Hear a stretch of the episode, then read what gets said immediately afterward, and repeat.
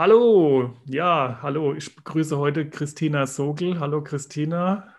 Hallo Ronald, grüß ja, dich. Hallo, ich bin der Ronald Engert. Wir haben uns heute getroffen hier, die Christina und ich, weil wir mal sprechen wollen über das Thema Ego und höheres Selbst. Das ist so der Grundrahmen unseres Gesprächs heute. Und wir haben so ein bisschen im Vorfeld verschiedene Themen schon mal angerissen. Wir kennen uns aber selber noch nicht so persönlich. Kaum. Kaum. Wir haben uns mal auf dem Seminar getroffen. Genau. Von der Ilan Stefani. Und da haben wir natürlich auch schon einiges ähm, an gemeinsamer Erfahrung äh, durchaus dann, auf die wir zurückblicken können. Und die Christina, die macht eben auch so verschiedene Arbeiten rund um das Selbst und rund um den Menschen. Stell doch gerade mal kurz deine Arbeit vor oder das, was dich so antreibt. Ja, total gerne. Also ich bin eigentlich, seit ich denken kann, eine Verbindungssuchende und der Weg hat mich erstmal sehr übers Verstehen in die Psychologie und in die äh, Psychoanalyse geführt, wo ich nicht sehr viel weiter gekommen bin, bevor ich den Körper dazu entdeckt habe. Und diese Verbindung aus Psychoanalyse und Körpertherapie hat mich sehr schnell ins Thema Trauma reinkommen lassen. Und ähm, letztlich entstand vor ein paar Jahren, als ich mit meinem jetzigen Mann zusammengekommen bin, ein gemeinsamer, sehr intensiver Forschungsprozess, der auch in die Sexualität reingegangen ist wo ich gemerkt habe, dass das nahtlos anschließt eigentlich an, an all das, was ich vorher gemacht habe, diese Suche nach dem, was lebensdienlich ist, was wahrhaftig ist, was, was auch äh, raus aus dieser Leidensorientierung geht. Und so bin ich immer mehr in Richtung von Ekstase gekommen, als wie der Gegenpol zu Trauma oder Konflikthaftigkeit was dann für mich jetzt auch als Ego anschließt. so.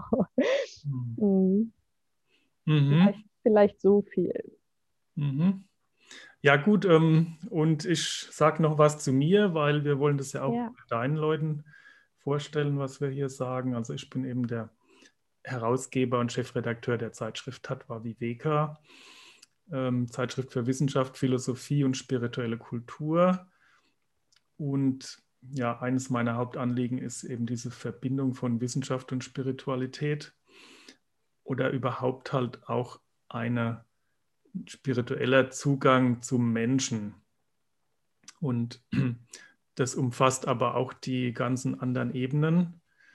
Und wir wollen ja heute auch so ein bisschen untersuchen, was Menschsein eigentlich ist und was Ego und höheres Selbst ist und ja, woher eigentlich dieses Ego auch kommt und so. Was ist denn für dich dann das Ego so? Ich würde gerne gerade mal woanders noch anknüpfen, weil ich gerade am Menschsein hängen geblieben bin. Und ich dachte gerade, äh, Menschsein hat für mich inzwischen die Bedeutung bekommen, dass wir oft eine ganze Weile Mensch zu sein meinen, aber noch gar nicht im eigentlichen Sinne Mensch sind. Und dass ganz viel, ich sag mal, kulturelle Belastung dadurch da ist, dass wir in so vielen Schubladen drin stecken und all die Teile, die wir lebenslang versucht haben auszusperren, um in diese Schubladen zu passen, die mit dem Rest zusammen geben irgendwie die Zusammensetzung für das, was ich jetzt inzwischen Menschsein nennen würde. Also das, was die meisten Menschen leben, ist ein, ein Bruchteil davon, was hm. Menschsein heißt, würde ich sagen. Mhm. Und mich interessiert so sehr dieses außerhalb der Schubladen. Mhm. Ja, klar. Genau. Und jetzt deine Frage, was ist Ego? Dazu würde ich wirklich sagen, das ist äh, die Summe all dieser Belastungen aus mhm. Mm, biografisch erworbenen und kulturellen Konflikten sowie auch Trauma, also biografisches Trauma, delegiertes persönliches Trauma unserer Eltern und Großeltern, aber auch wirklich kollektives und kulturelles Trauma, was eine immense Wucht hat, mhm. hinter der es wirklich mühsam ist, uns selbst aufzufinden. Mhm. Also ich glaube ja auch, dass das Ego, ähm, also was wir ja vom höheren Selbst unterscheiden, was dann vielleicht mal so ganz grob gesagt unser wahres Selbst halt auch wäre, unsere wahre innere Bestimmung, ja, aber dass dieses Ego ja tatsächlich so eine Folge dieser traumatischen Erfahrungen ist, hm, also dieser ganzen Panzerungen, die, die durch Verletzungen entstehen, dieses ganze Abgespaltensein von sich selbst oder vom anderen Menschen, ja, dann in, in so ein instrumentelles Denken zu gehen. Ich nutze das alles nur aus, was mir vor die was mir vor die Nase kommt, ja, und eben keine Empathie und Einfühlung zu haben in das lebende Gegenüber, ja, mit dem wir eigentlich zu tun haben, was ja alles lebende Wesen sind. Also irgendwie gibt es doch da so eine Verbindung zwischen Ego und Trauma. Oder? Ja, absolut. Mm. Und ich dachte gerade auch, sind jetzt meine fasten Gedankenabreißer. Hm. Ego und Trauma. Ja, ein Teil ist Trauma. Kannst du mir noch mal weiterhelfen gerade? Ich bin. Also, dass diese, dieses Ego ist ja so etwas, was sich so abgrenzt und abspaltet von der wirklichen seelisch, seelischen Essenz. Ja, wir sind ja dann nicht in dem höheren Selbst. Ja. ja, jetzt weiß ich wieder, was ich sagen wollte zu dieser Vereinzelung. Das sehe ich als ein absolutes Traumasymptom, was du so beschrieben hast. Also wirklich ein kulturelles, kollektives Traumasymptom, was wir eigentlich alle für so normal halten. Hm. Nicht? Dieses, die meisten von uns tragen sowas in uns wie, ja, im Zweifelsfall muss ich das eh alles alleine machen. Und wir, das Problem ist, wir spüren ja gar nicht, wie, wie intensiv uns das prägt und hm. beeinflusst dieses Nicht-Spüren, dieses Nicht in Verbindung sein und dieses nicht mit uns in Verbindung sein. Hm. Das ist für mich so dieser massive ja. Link dazu. Ja, das ist, das ist ja eine ganz schmerzhafte Situation eigentlich, ne? eben nicht in Verbindung mit sich selbst und mit den anderen zu sein. Also diese diese fehlende, dieses fehlende Gefühl dann auch, ne? mhm. die mhm. fehlende Freude und so. Und ich glaube, das, das führt halt eben zu so Panzerungen mhm. oder Blockaden ne? oder Gefühllosigkeiten in unserem Körper, in unserem Emotionalkörper. Und das ist sehr viel Schmerz. Ne? Und den Schmerz, den müssen wir dann wieder betäuben durch Suchtstrukturen, durch Ablenkungen, ja, oder Betäubungen, ja, also auch, dass wir in den Kopf gehen, in dieses abstrakte Denken, ist, glaube ich, auch so eine Art von Betäubung, hm? oder weil man halt diese ganze Einheit nicht so spürt, so.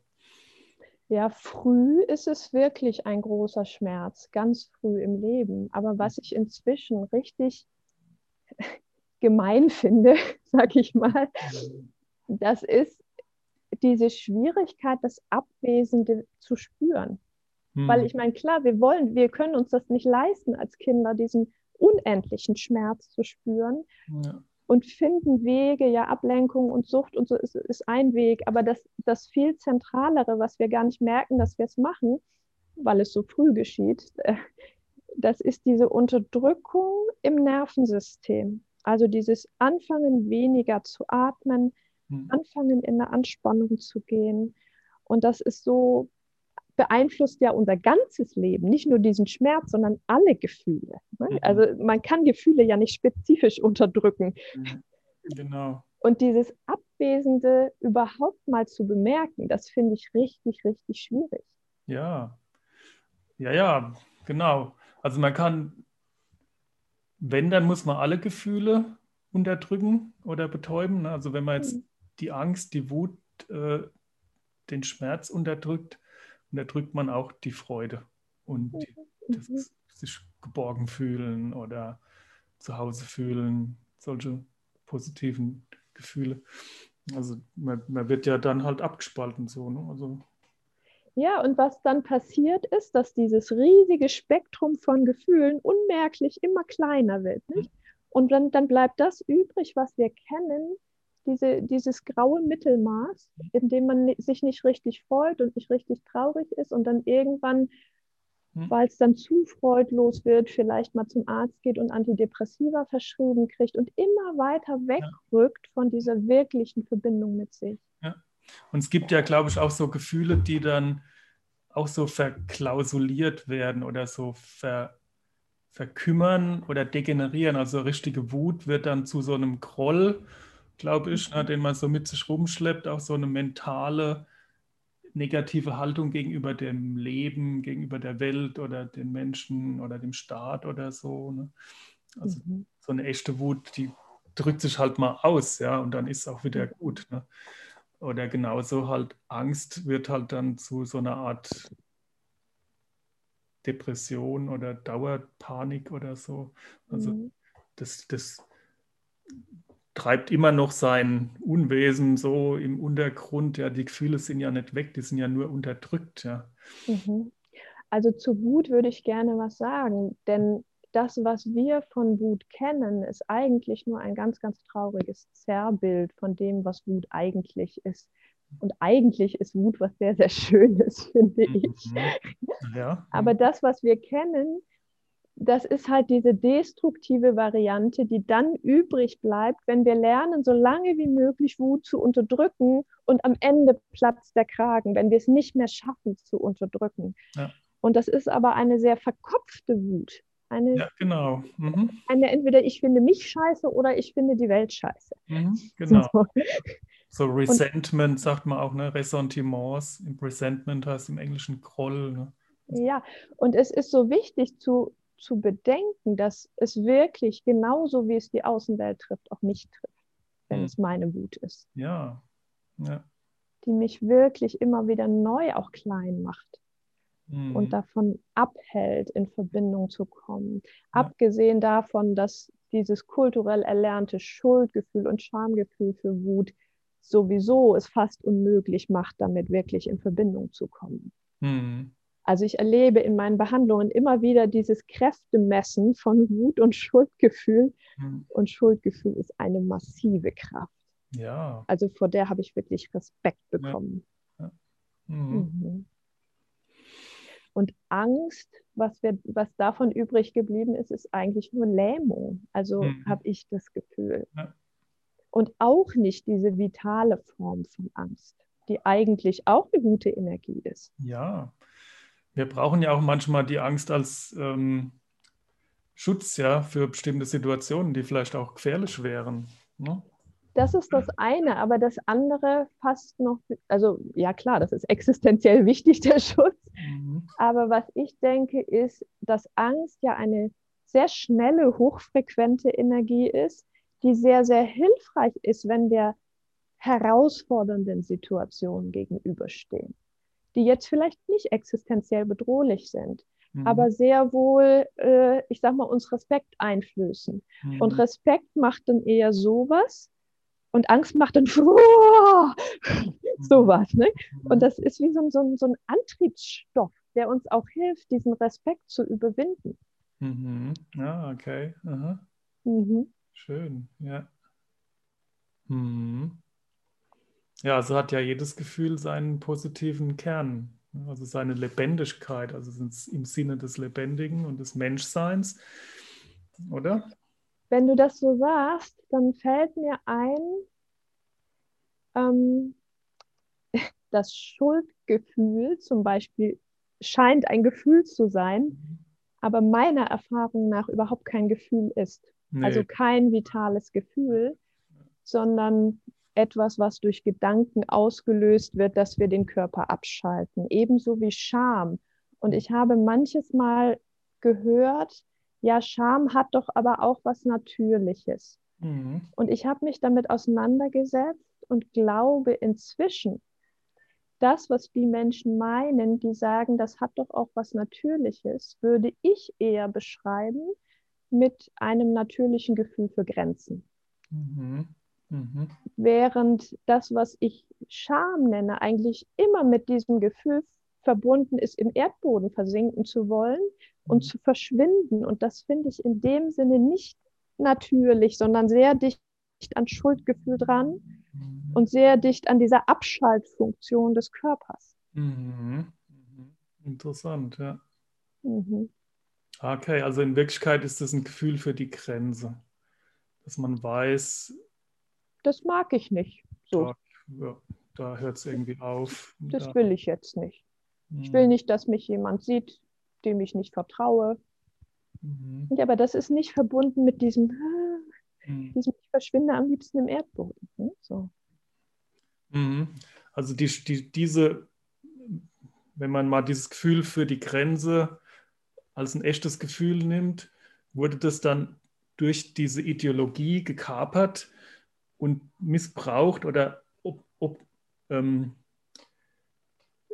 na, wie oktroyiert, also da wurde irgendwas, so eine Ideologie draufgepflanzt, um den Menschen halt zu kontrollieren oder um da irgendwie den Menschen klein zu machen.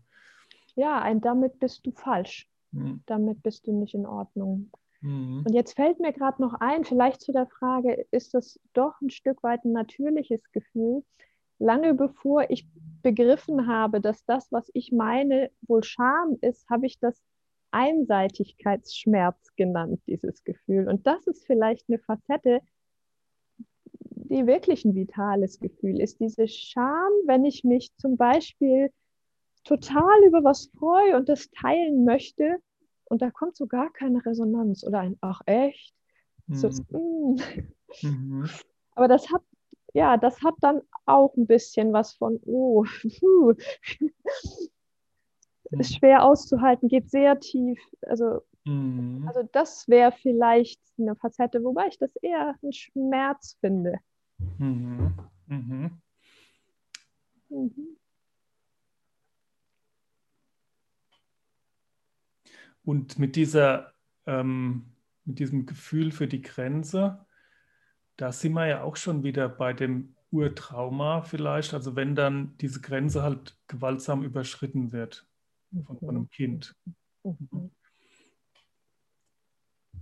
Das ist so eine immense Ohnmacht, die wirklich auch die Ich-Grenzen auflöst und zutiefst das Wesen verändert.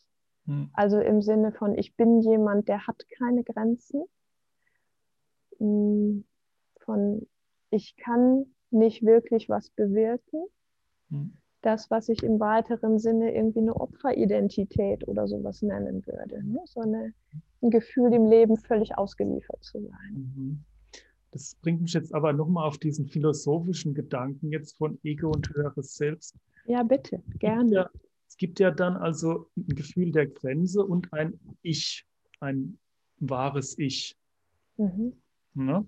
Mhm. Also ich denke mal, das ist dann auch real, ja, dass wenn jetzt jemand eben meine Grenze überschreitet, mich missbraucht in irgendeiner Form, ja, oder mit Gewalt mir begegnet und so eben auch das kleine Kind, was von den Eltern dann schon gezüchtigt wird oder gemaßregelt und gegängelt und klein gemacht wird. Also da ist ja eigentlich so ein Ich da, so ein natürliches Ich. Und vorher. Diesem, hm, vorher. Vorher. Mhm. Ne? Also ähm, und das wird dann transformiert in dieses Ego, was dann eher so ein dysfunktionaler Abklatsch ist von diesem Ich, von diesem mhm. Wahren. Mhm. Oder? Das würde mich gerade mal interessieren, weil ich sagen würde, dieses, diese Verbindung zum Höheren oder zum Wahren Selbst, für die brauchen wir unabdingbar eine Grenze. Mhm. Und ich habe mich jetzt gerade gefragt, und zwar eine sehr intakte Grenze. Und ich habe mich jetzt gerade gefragt, wie du das siehst, weil spirituell heißt das ja, äh, also äh, höre ich oftmals dieses, das höhere Selbst, das ist irgendwie wie, wie, wie unabhängig vom, vom, von der Grenze oder ist grenzenlos oder sowas. Das finde ich eine spannende Frage. Ja, genau, deswegen habe ich das nämlich jetzt auch angesprochen, mhm. weil ähm, viele spirituelle Traditionen und viele Leute in der Esoterik sagen ja, ja, das, das höhere Selbst, da sind wir alle eins. So. Mhm, mh. Ja, keine Grenze mehr, oder? Da gibt es ja gar kein Ich und Du mehr. Und also wenn es nur eins gibt, ja, und alles ist eins, also dieses höhere Selbst wäre dann so das große Selbst so. Mhm. Aber ich glaube nicht, dass das so funktioniert. Ich glaube doch. Mhm. Jetzt überrasche ich dich mal.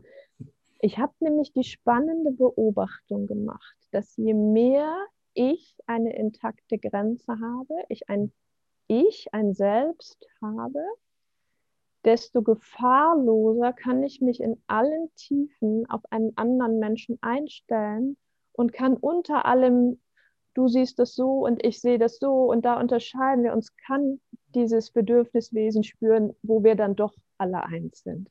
Mhm. Mhm. Du sagst jetzt Bedürfniswesen. Ja, ich glaube, dieses zutiefst menschliche.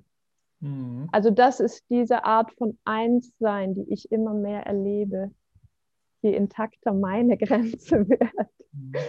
Aber ist es nicht so, dass der andere, der bleibt ja als anderer erhalten mit seiner Grenze? Ne? Und das ist ja eigentlich auch die Schönheit, ja?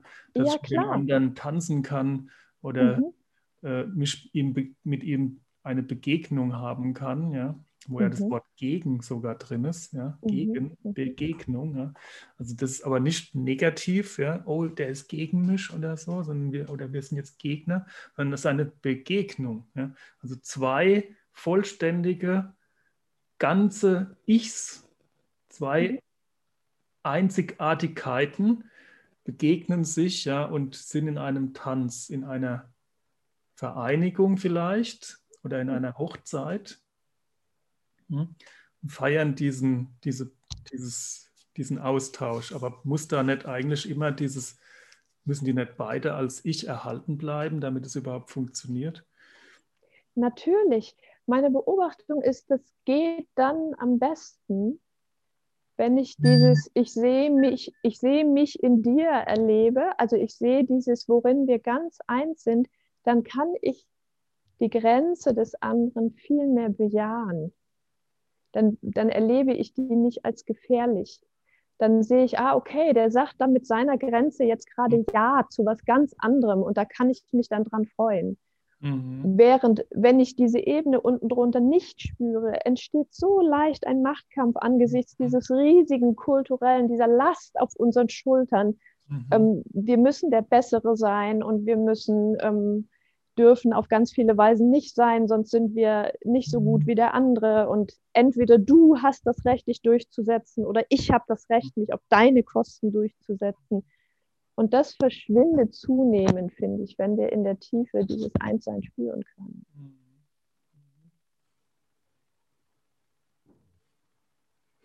Gehört eigentlich dann das auch zusammen, so einerseits die Grenze und die Grenzenlosigkeit? Oder? Das ist spannend. Damit leitest du so ein bisschen zu diesem Thema Ekstase über für mich.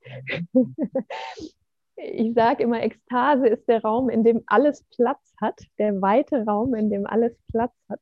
Mhm.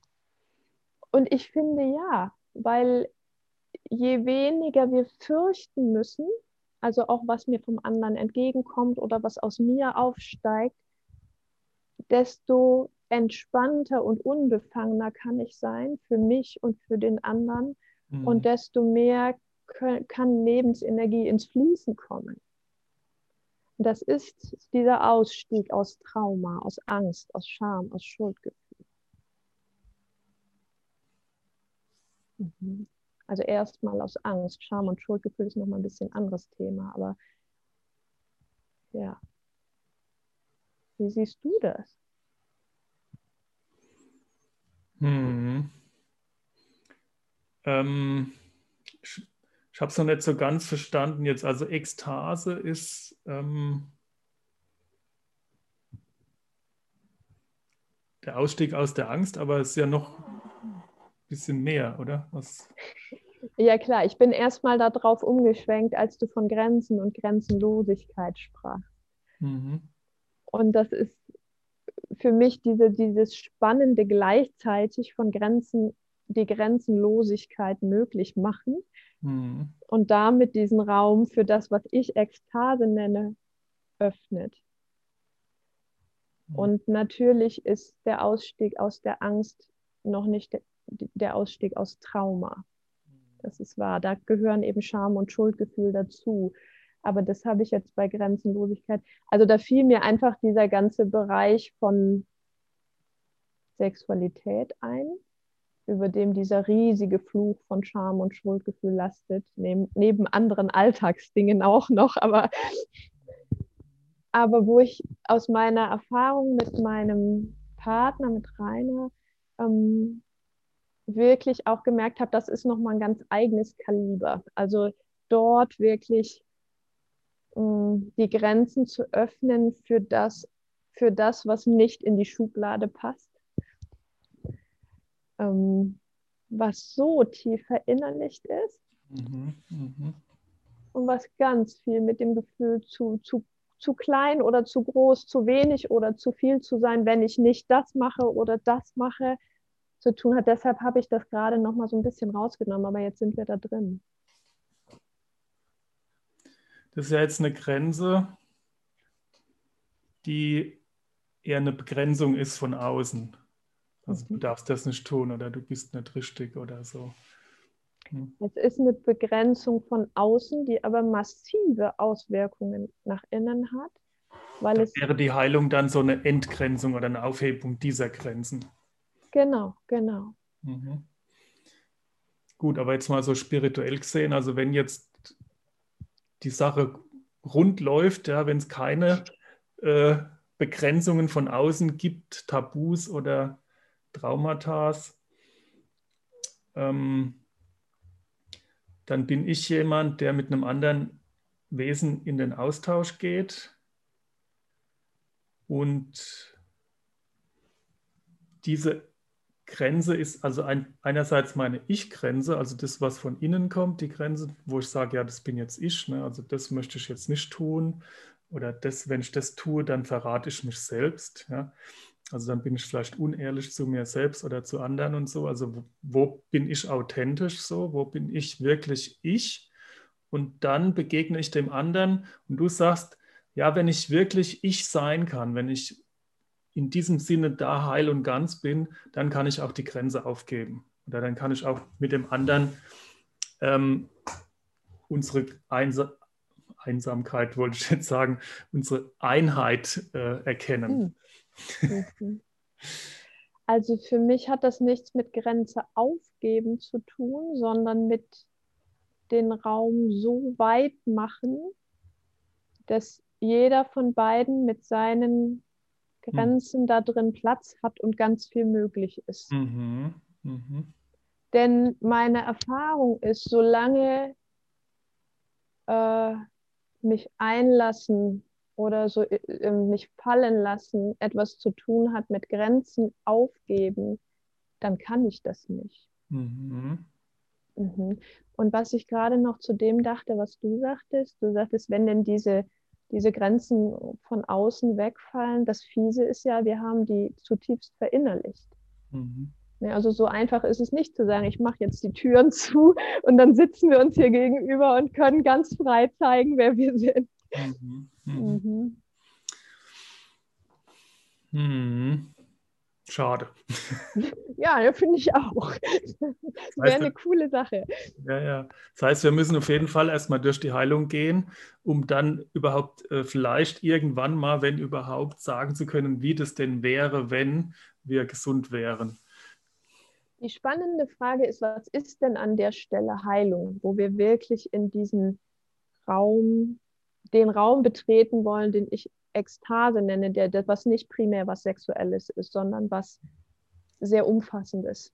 Also wie kann ich Menschen überhaupt begegnen, ganz wahrhaftig, ja. mit all diesen Dingen, die ausgesperrt waren, Schrägstrich sind. Hm. Und meine wichtigste Erfahrung ist, es bringt überhaupt nichts, darauf zu warten, dass Scham und Schuldgefühl verschwinden und dann mache ich es. Mhm. Ich sage immer gerne, Scham und Schuldgefühl sind wie Eiter. Das mhm. sind, die sind ähm, Produkte einer vor langer Zeit entstandenen Wunde, die wir verschlossen haben, indem wir es nicht mehr berührt haben und was da in der Tiefe schwelt. Genau. Und wenn wir wollen, dass diese Wunde heilt, dann müssen wir sie öffnen. Mhm. Und dann ist der Eiter quasi nur ein Nebenprodukt, was ja. unvermeidlich rauskommen ja. muss, damit es heilen kann. Ja. Mhm. Und wenn wir die nicht öffnen, dann passiert es nicht. Ja. Das heißt, mit aller Angst vor diesem, was dann da kommt, Beschämung, Beschuldigung, was auch immer wir da befürchten, mhm. das einfach tun. Ja, das ist ja und das, ja, ja.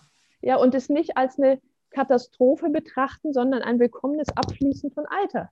Wenn mhm. ich mich dann halt in Grund und Boden schäme, bis ich merke, okay, so schlimm scheint es nicht gewesen zu sein. Oder ja, genau.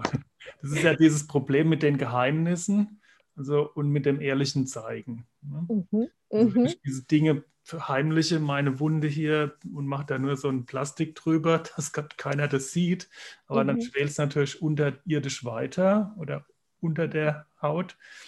Und ähm, wie du das jetzt auch gesagt hast, ne? also dass wir das eben nicht zudecken, sondern halt aufmachen, ja, diese Wunde ne? und zeigen. Das, das Schöne ist ja, Scham hat ja was zu tun mit der Angst, entdeckt zu werden, mit irgendwas, was wir für ungut halten. Und das Schöne ist, wenn ich mich damit zeige, mhm. geht ein bisschen von dieser Angst, entdeckt zu werden, weg. Ne? Dann verschwindet ja. gleich ein bisschen Scham. Ja, ja ich mache da gerade zum Beispiel so eine spirituelle Praxis, die nennt sich Inventur. Und da muss ich so Fragen beantworten, die muss dann jemand anderem die Antwort vorlesen. Ja? Und da war eine Frage, was gibt es in deinem Leben, was du geschworen hast, mit ins Grab zu nehmen und nie jemandem zu sagen? Oh. Mhm. Mhm. Das musste ich dann teilen, ja. Wow. Ja, super Challenge an der Stelle. Da gibt es noch Wallungen, ja. Mhm. Ja, und, und es war halt was super Peinliches natürlich und was Beschämendes, ja, oder aber auch so eine destruktive Scham und Schuld, ja, ne, genauso mhm. diese gesellschaftlichen Dinge und so und, mhm. und das ist eine unglaubliche Erfahrung, sich damit zu zeigen halt. Mhm. Mhm. Es fällt eine Riesenlast von ja. den Schultern. Ja, ja. Weißt du, ich habe inzwischen, bin ich an dem Punkt, wo ich sage, warum um Himmels Willen soll ich solche Lasten mit mir tragen? Mhm. Was tue ich mir damit an? Ja, das ist, das ist ganz schlimm. Ne? Und das ist ja eine Verleugnung seiner selbst. Und das ist ja. wie ein eigenes, sich selber nochmal traumatisieren und sich selber misshandeln. Mhm. Ja? Und die, dieses Verleugnen seiner selbst zwingt mich in die Abspaltung ja? und in den mhm. Verlust der Ekstase. Ja? Mhm. Das ist wirklich eine der der Dinge, die mich am tief traurigsten machen von allem, wenn Menschen quasi an, bei lebendigem Leibe sich, sich so tot machen an mhm. bestimmten Stellen. Ja, ja. Und deswegen ist es ja auch wichtig, dass ich mich zeige.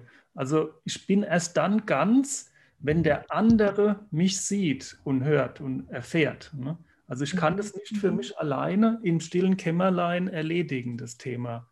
Mhm. Weil ein Teil von mir ist dieses Außen, wo ich mich zeigen muss, ja, und ne, um wirklich ehrlich, authentisch der zu sein, der ich bin. Ne? Also nur in, intern in mhm. mir, das reicht nicht. Ne? Ich muss nee, mich genau. auch zeigen. Ne? Und da muss ein anderer muss mich sehen. Und deswegen glaube ich, dass es auch in der Tiefe wichtig ist, dass es diesen anderen gibt. Dieses oh ja, sehr. Sehr. Ich, ich höre immer wieder in meinen Behandlungen diesen Satz, wenn Sie das jetzt nochmal so aussprechen, dann fühlt sich das viel wirklicher an. Mhm. Also es hat was mit dem, selbst wenn wir irgendwie noch in der Tiefe wissen, dass das ein Teil von uns ist, verliert er an Wirklichkeitsgehalt und existiert wie so ein wie so ein Nebelbereich oder so. Wenn man es nicht ausspricht. Genau, wenn man es mhm. nicht ausspricht. Ja, ja, genau. Ja, ja, genau. Das, finde ich total spannend. Und auch wenn ich quasi körperlich mit Scham arbeite, über die Stimme, über Töne, wenn ich sage zum Beispiel, was da jetzt in deinem Körper ist, magst du mal versuchen, das wirklich ganz unmittelbar über einen Ton zum Ausdruck zu bringen. Also nicht nur irgendeinen Ton, sondern einen Ton, der das ganz genau wiedergibt, dann sind wir sofort massiv an Scham dran. Mhm. Weil so ein Ton, wenn er wirklich passt, viel, viel unmittelbarer und viel, viel mehr Informationen beinhaltet, als wenn ich sage, ja, das finde ich jetzt nicht so gut oder so. Mhm. Und auch dann ähm, entsteht so ein ganz spannender Rückkopplungseffekt. Wenn die Menschen ihren Ton hören, wird das für sie realer, was sie vorher nie so richtig haben wahrnehmen wollen. Mhm. Ja. Also dieses Außen, das ist hörbar sein, das ein Gegenüber haben, ist existenziell wichtig. Total. Ne? Und dann, da kann sich dann so viel entspannen auch, wenn, wenn man sich dann mal offenbart, ne? wenn man mhm. sich wirklich mhm. mal zeigt. Mhm. Ja? Weil das ist irgendwie wie, ach ja, also das ist so eine Selbstannahme. Ja, Absolut. ich bin so. Ne? Mhm. Ich habe diese Eigenschaft auch, ja. Oder mhm. ich habe dies, das getan, ja. Mhm. Ich bin auch das, ja. Und ja. das ist, boah, ne, da kommt man erstmal bei sich an so. Hm. Aber sowas von, ja. Und ich denke, wenn ich nicht damals mit Rainer, als wir zusammenkamen, dieses Commitment getroffen hätten. Wir kamen beide aus zwei langjährigen unglücklichen Ehen, also jeder aus einer. Mhm. Dieses Commitment getroffen hätten ähm, zu absoluter Aufrichtigkeit, die ja immer nur so aufrichtig sein kann, wie sie nun mal gerade geht, mhm. sage ich mal, mhm. dann wäre ich nie in diesen so tiefen Prozess reingekommen, weil mhm. das eine ist der Vorsatz, ich sollte das tun. Mhm. Und das andere ist, dass das so eine existenzielle Bedrohung ist mhm. von da, woher wir kommen, mhm. dass wir uns dafür unendlich, also dass es hilft, wenn wir uns dabei sicher fühlen. Und es hat auch für uns bedeutet, an ganz vielen Stellen mm, uns darauf zu berufen wenn mhm. einer aufrichtig ist und beim anderen so, boah, was, das sagst du mir jetzt? Wie kommst du denn da drauf? Und ich sage, Moment mal, wir hatten da doch eine Abmachung. Mhm. Und, und so nach und nach ganz langsam diesen so einen sicheren Raum zu schaffen, zu ja. erschaffen, in dem solche Dinge entspannt geteilt werden können. Das heißt nicht, dass sie uns nicht ausmachen dann, aber ja. wo wir atmen können, uns schütteln können. Ja. Oh okay, harter Tobak. Ja. Das ist ja mhm. auch wichtig, diesen geschützten Raum zu schaffen, ja, und das mhm. Vertrauen. Das, man kann es jetzt nicht mit jedem einfach so auf der Straße machen, ja, an der Ecke, sondern das ist ja, das sind sehr, sehr sensible Sachen halt. Ne? Erst einmal ja, in diesem Öffnungsprozess. Ja. Und ja. ich mhm. habe mit Rainer zusammen ja diesen Vertrauensraum geschaffen, weil ich will, dass das nicht so bleibt. Weil mhm. meine Erfahrung die ist, dass dann wir so leicht quasi Dinge, die in diesem Zweierraum oder in so intimen Räumen drin sind, wenn es da schwierig wird, mit denen man dann völlig alleine ist mhm. und immer denkt, oh, ich bin die Einzige oder der Einzige, bei dem das jetzt nicht funktioniert und scheiße. Und mhm. deshalb finde ich das so wichtig, dass wir das begreifen, diese Fixierung auf sichere, intime Räume, ja. mhm als ein Traumasymptom zu begreifen. Ja, das ist gut, gut gesehen, ja. Mhm. Das kann auch ich, negativ umschlagen ins Dysfunktionale. Mhm. Ja, und dann kommt sehr schnell diese Facette von, wenn ich das dann außerhalb davon erzähle, ist das Verrat und, und, und. Mhm. mhm. Und ich möchte eine Kultur mit erschaffen, in der das nicht so ist. Ja, stimmt. In der wir mhm. über solche Sachen überall sprechen können und nicht, äh, nicht auf betretenes Schweigen treffen oder irgendwie, ja, also ich habe mit sowas nichts zu tun, da kenne ich mich nicht aus. Ja, ja, ja. Das so üblich dann. Breitmaulfrösche, die gibt es hier nicht. Ja, ja. genau. Mhm. Ja, ja. Ja, man ist da so schnell bei der Hand, da sich also irgendwas vorzutäuschen, ja, und mhm. sich zu verstellen und eine Maske zu tragen.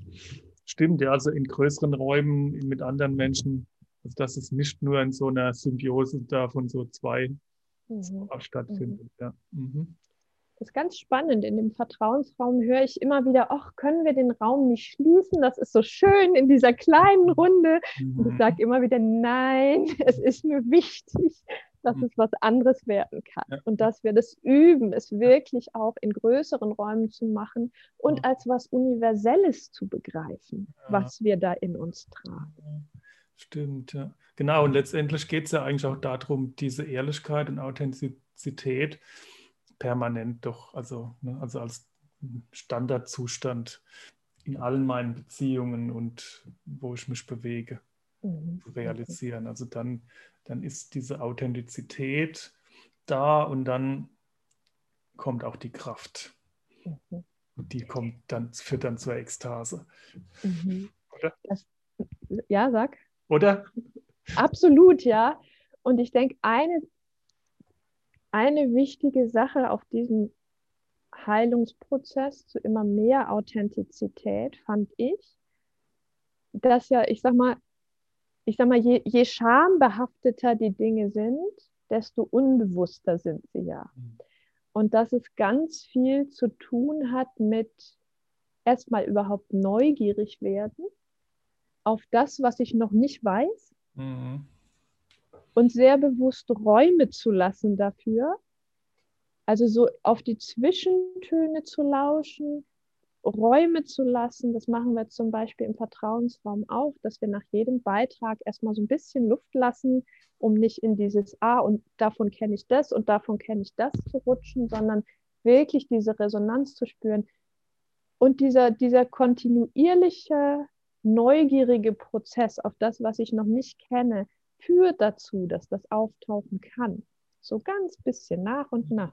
Mhm. Und dann wird es bewusster und dann können wir es vielleicht aussprechen. und dann werden wir noch ein bisschen ganzer. Mhm. Genau. Ja. ja, die Krankheit wächst im Dunkel der Geheimnisse und stirbt im Licht der Enthüllung. Ja, schöner Satz. Mhm.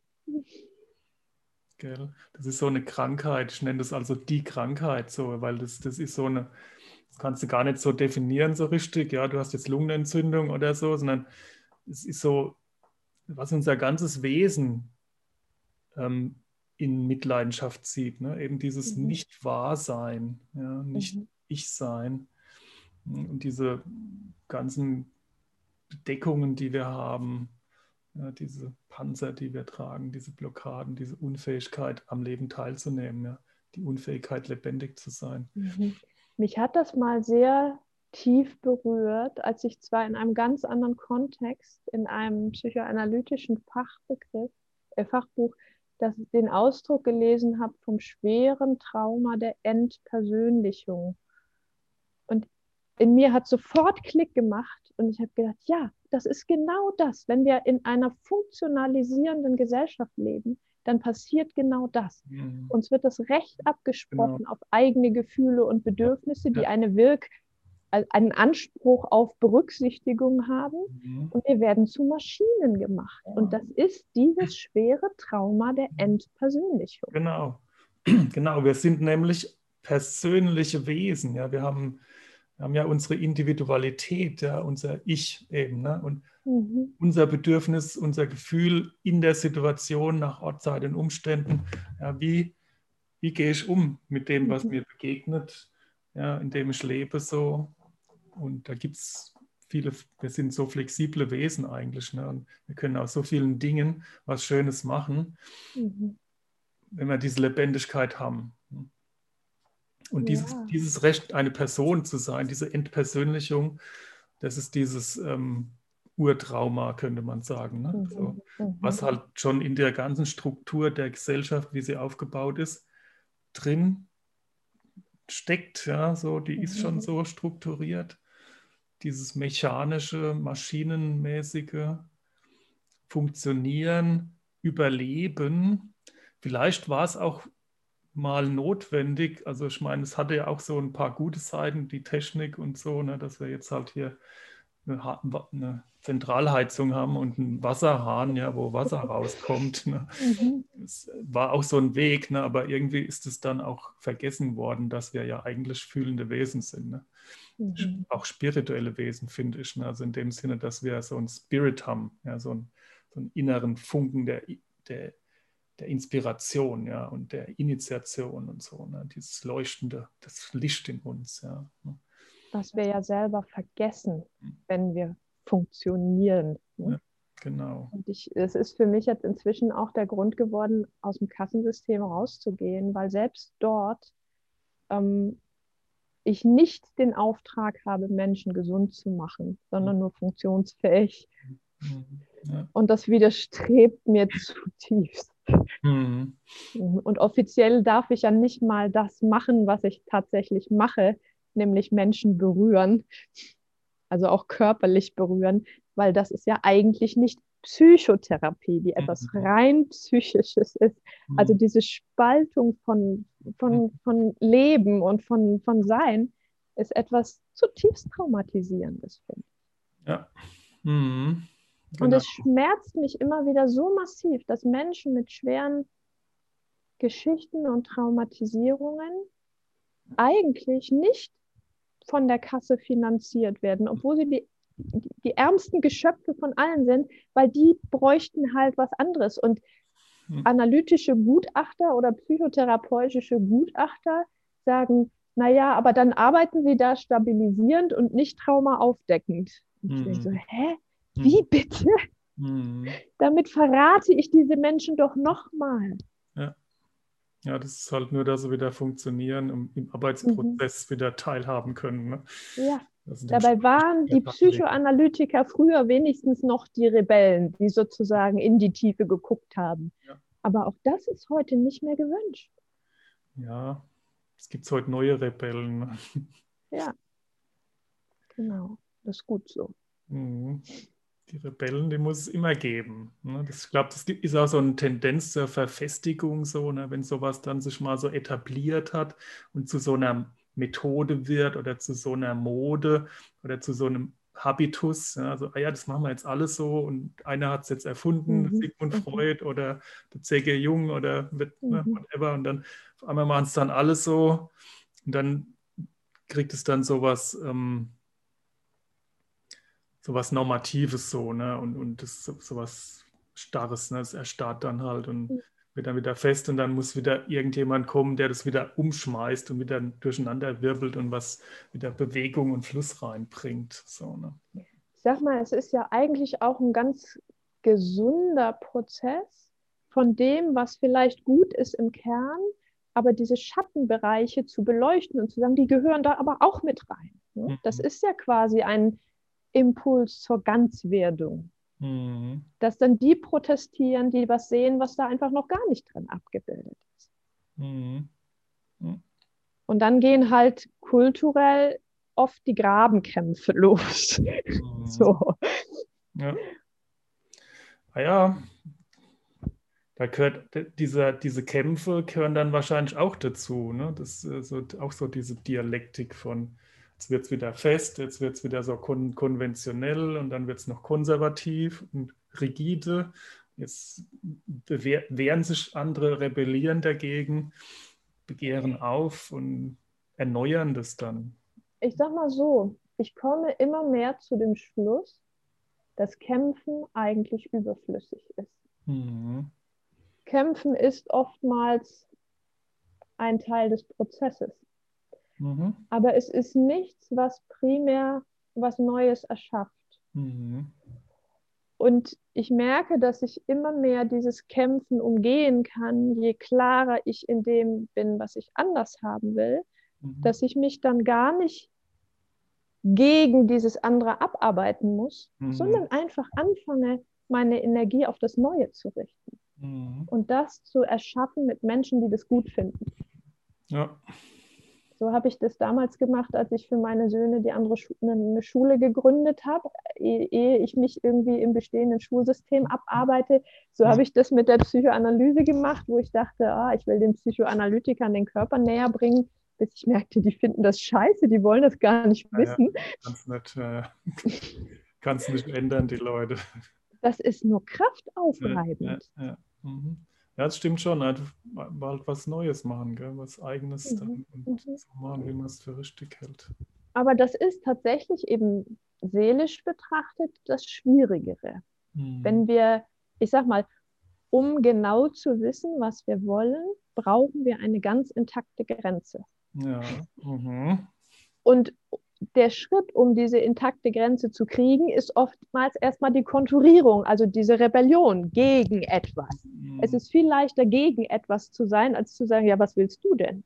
Mhm. Hm? So. Ah ja, das ist total viel schwerer. Ne? Mhm. Also gegen die Autorität sich aufzulehnen, ist viel einfacher. Das negiert man das einfach. Man ist, aber die Definition kommt immer noch von der Autorität. Ne? Mhm. Ich sage jetzt mhm. nur halt, ich mache nur das andere Vorzeichen davor. Ich will das nicht und das nicht. Ja? Aber herauszufinden, was ich will oder was ich in mir trage, was da wirklich da ist, ja, dieses positive ähm, oder ja, dieses Sein, was da mhm. ist, ist viel schwieriger, stimmt. Ne? Das, ist, ähm, das ist halt auch da, der Heilungsweg, dann dahin zu kommen. Ja, wer bin ich?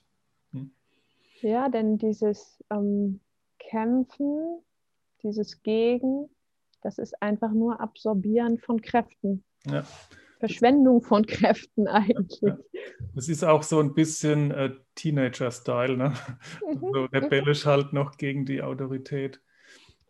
Ja, für die ist das ja auch wichtig, nicht? Über, um überhaupt erstmal eine eigene Grenze zu kriegen, in der sie spüren, was bin ich denn, was nicht die Eltern gut finden.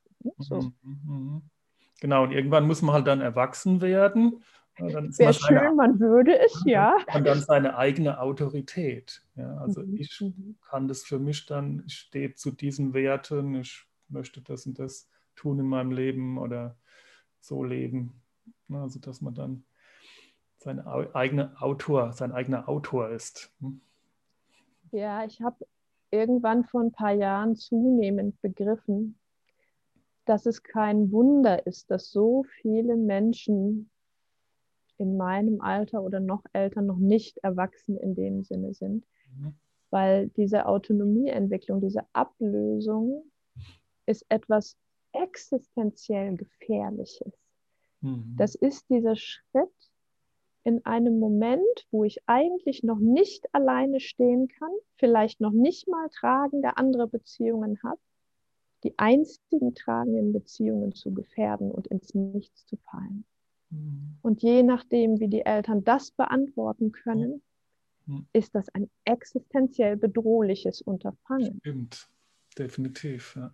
Mhm. Ja. Und allzu oft verschieben wir dann nur, ziehen wir aus und verschieben die Abhängigkeit dann nur auf unsere Partner oder auf irgendwen und merken das gar nicht, ja. dass wir immer noch Gefangene sind. Ja, genau. Und uns keine unabhängige Position leisten können. Ja, ja, ja. Mhm. Ich habe mal, hm, sag? Ja. Ja, es, es, ist ein weiter Weg halt zu dieser unabhängigen Position, finde ich. Hm, absolut, ja. Richtige, anspruchsvolle Sache, ja. Total. Königsdisziplin halt. Ja. Mhm. Für mich ist dieses Dilemma so wunderschön eingefangen in diesem Kinderbuch von Astrid Lindgren, Lotta zieht um. Ich weiß nicht, ob du das kennst. Ähm, vom Titel her, aber Inhalt jetzt nicht so. Ja, die kleine Lotta ist drei oder vier und findet ihre Eltern gerade total bescheuert, und entzieht, äh, entschließt sich auszuziehen und packt ihre kleinen Habseligkeiten in ein kleines Köfferchen, geht mit stolz geschwellter Brust zum Gartentor raus, die Straße entlang und an der nächsten Ecke überlegt sie sich, ja, wo soll ich denn dann heute Nacht schlafen? Also alleine im Wald? Ach, nee, und dann, es, es zerreißt mir das Herz, wie sie dann noch reumütig, wohl oder übel wieder umdreht und nach Hause geht. Nicht, dass das, das fasst das so wunderschön, finde ich, dieses Dilemma kindlicher Abhängigkeit. Mhm, ja. ja, ja, genau. Und wir sind ja als Kinder abhängig. Das ist halt so. Ne? Wir können nicht äh, ein Bankkonto eröffnen und dann eine Wohnung mieten oder so. Ne? Als Kinder, mhm. wir sind wirklich den Eltern ausgeliefert. Und da ist es halt so unglaublich entscheidend, wie die Eltern mit den Kindern umgehen. Mhm. Da werden mhm. schon die Traumata dann eingepflanzt oder halt im positiven Sinne vielleicht die Chance, äh, dem Kind äh, Wurzeln und Flügel zu geben, ne, wie es so mhm. schön heißt. Mhm. ja, das ist, das ist total, dieses, diese Beziehung Eltern-Kind, ne, da, da, da fängt es halt schon an, ja, die ganze mhm. Und das Gemeine ist ja, wenn das so frühzeitig implantiert wird, dieses Flügelstutzen, dann merkt das Nervensystem nicht, dass wir später nicht mehr so existenziell abhängig sind. Dann denken wir, das sind wir immer noch. Mhm, mh. Als könnten wir uns immer noch nicht selber ernähren und ja, ja, ja, mhm. hätten kein eigenes Bankkonto und, und, und.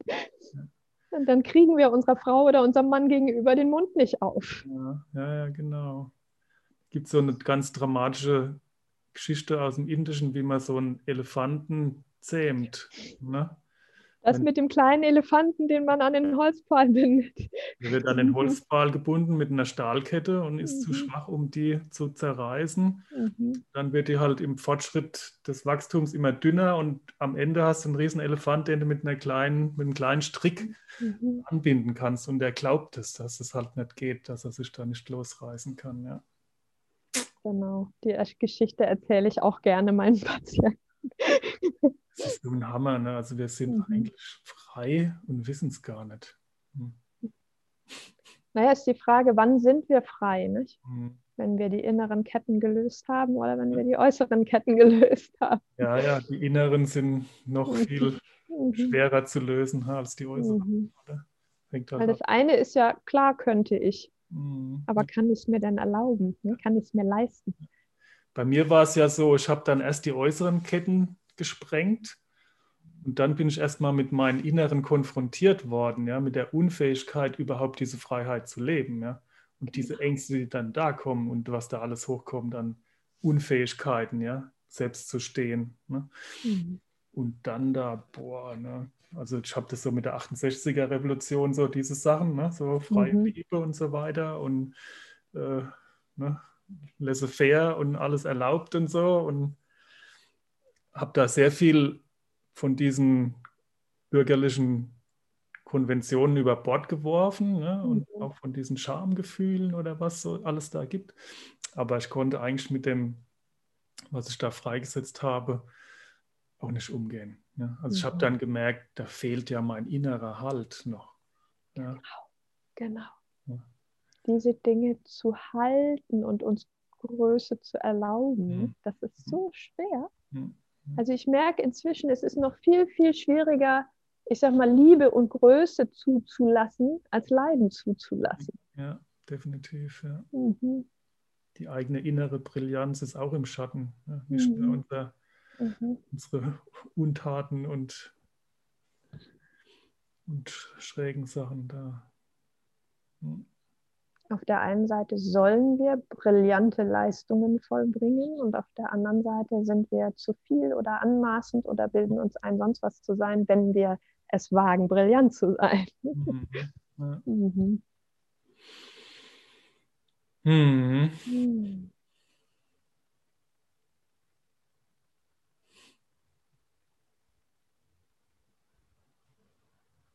Fühlt sich rund an? Mhm.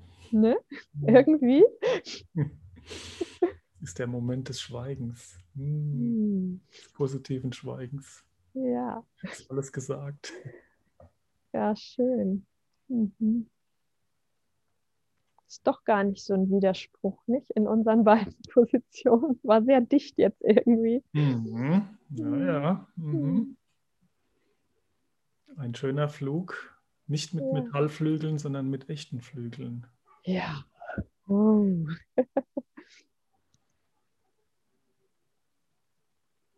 ja, vielen Dank. Danke dir, Ron. Schöner Austausch.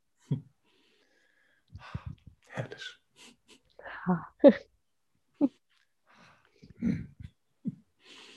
Ja, schön, wunderbar. Die Zeit, die wir uns vorgenommen haben, haben wir erfüllt. Wunderbar. Hat Punktlandung.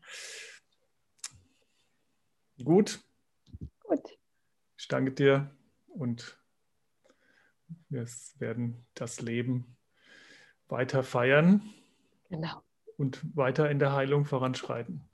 Auf jeden Fall, da bin ich sofort dabei. Individuell und kollektiv. Ja, hm? ja. Mach's gut, Ron. Okay. Schön. Tschüss. Tschüss.